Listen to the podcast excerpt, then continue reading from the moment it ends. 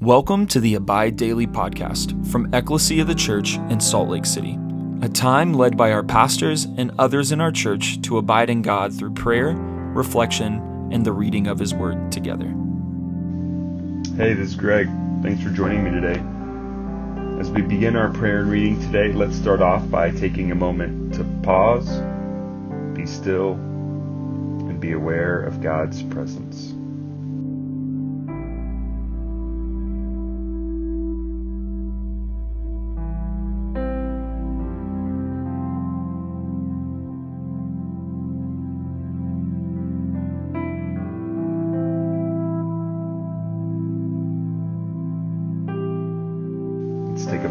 Share with the Lord where we're at, what we're thinking and feeling, as well as thank Him for all that He's done, is doing, and will do.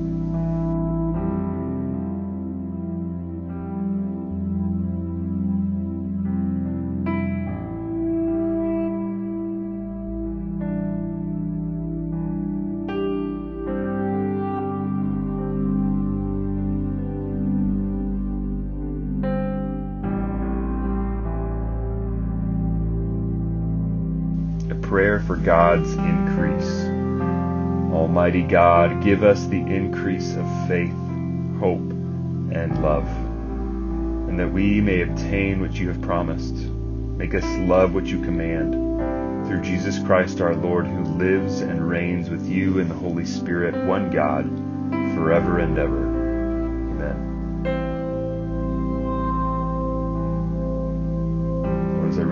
Words in Scripture, I ask, Holy Spirit, that you lead me and give me understanding.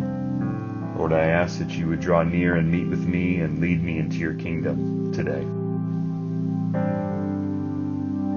Today we'll be reading from John chapter 7, verses 25 through 52. Some of the people of Jerusalem therefore said, Is not this the man whom they seek to kill? And there he is, speaking openly, and they say nothing to him. Can it be that the authorities really know that this is the Christ?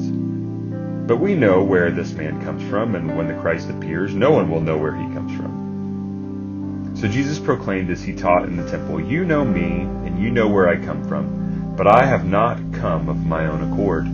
He who sent me is true, and him you do not know. I know him, for I come from him, and he sent me.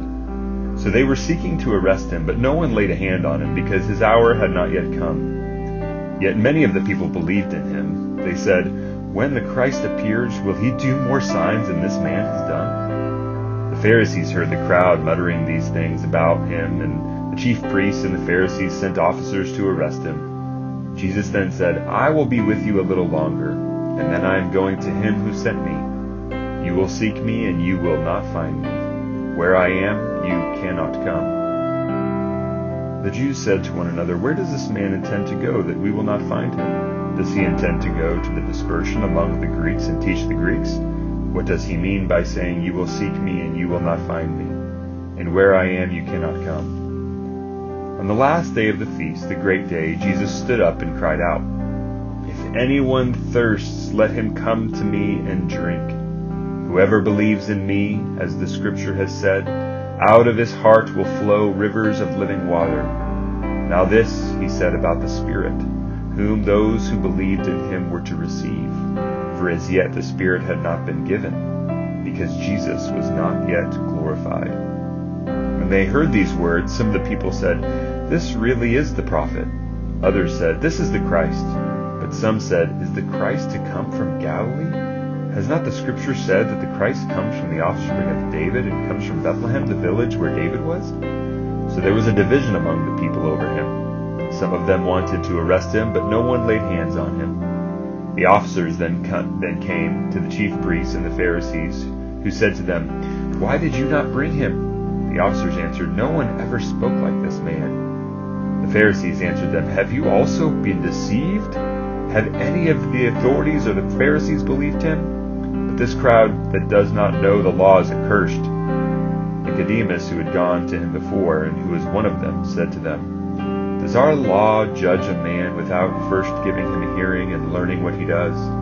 They replied, Are you from Galilee too? Search and see that no prophet arises from Galilee. This is the word of the Lord. Thanks be to God.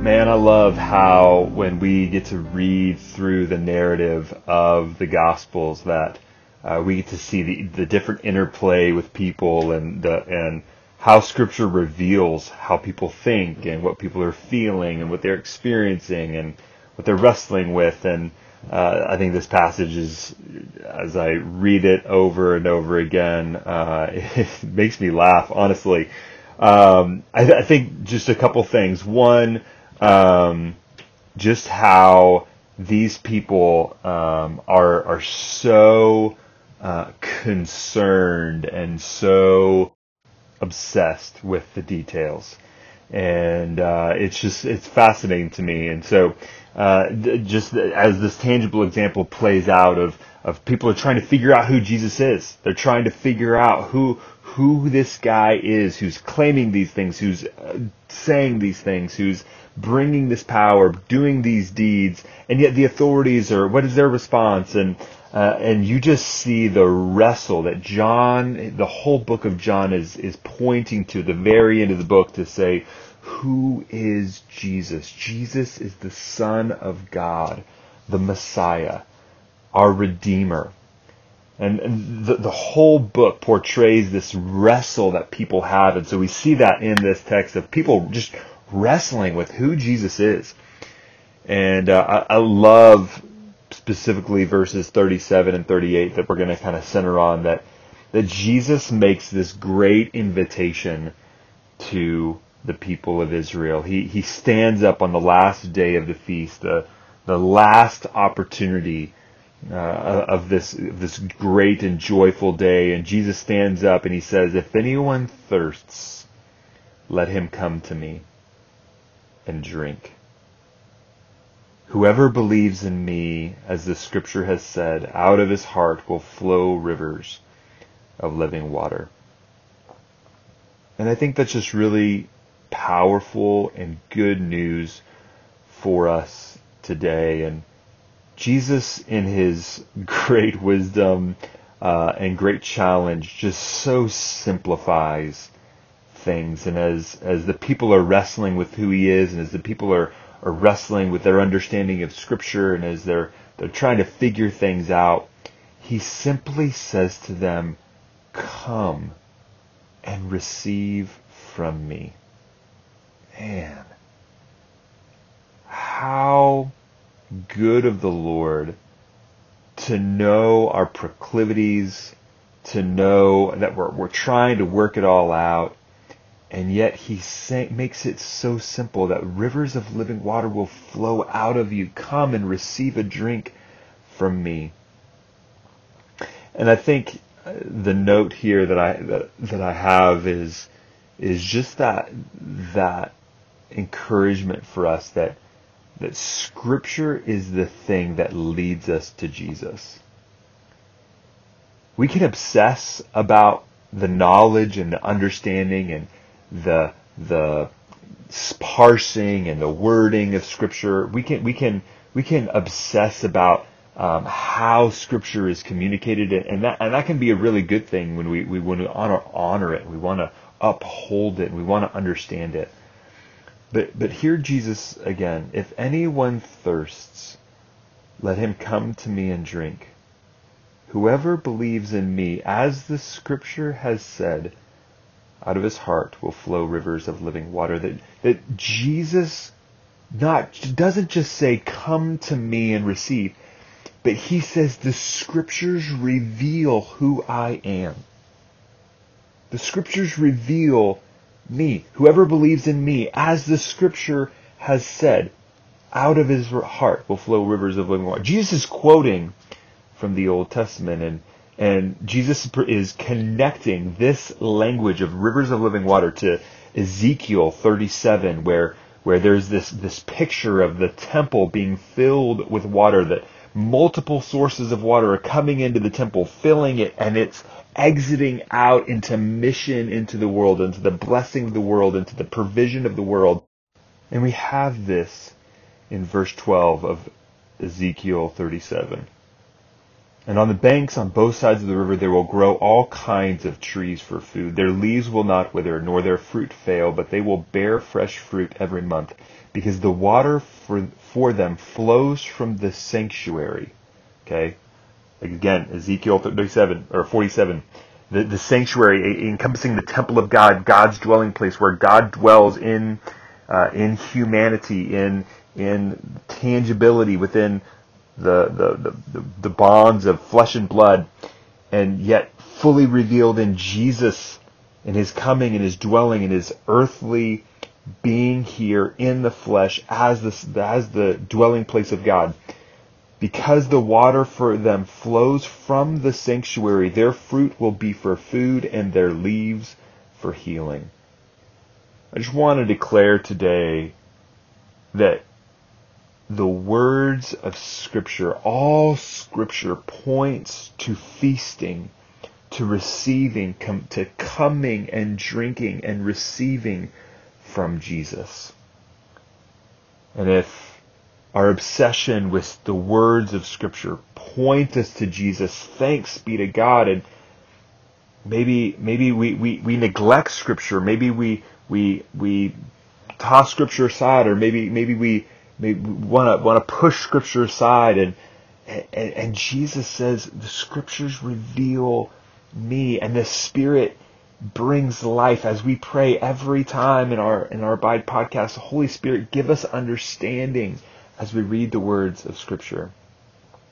So I just want to want to leave you today with the reality and the encouragement that Jesus wants to fill you up with, with his goodness, with his life, with, for those who are thirsty, that they would be satisfied, that he wants to, to be our satisfaction of our soul today, of our knowledge today, of our understanding today, of our, of our pursuit today. And that those rivers of living water would flow out from us into the blessing and the healing and the, and the and honor of the world. So let's just pray that together. As our, in our reflection time, let's just pray that together that the Lord would fill us with Jesus today. And that as we're filled, that that would pour out into love and healing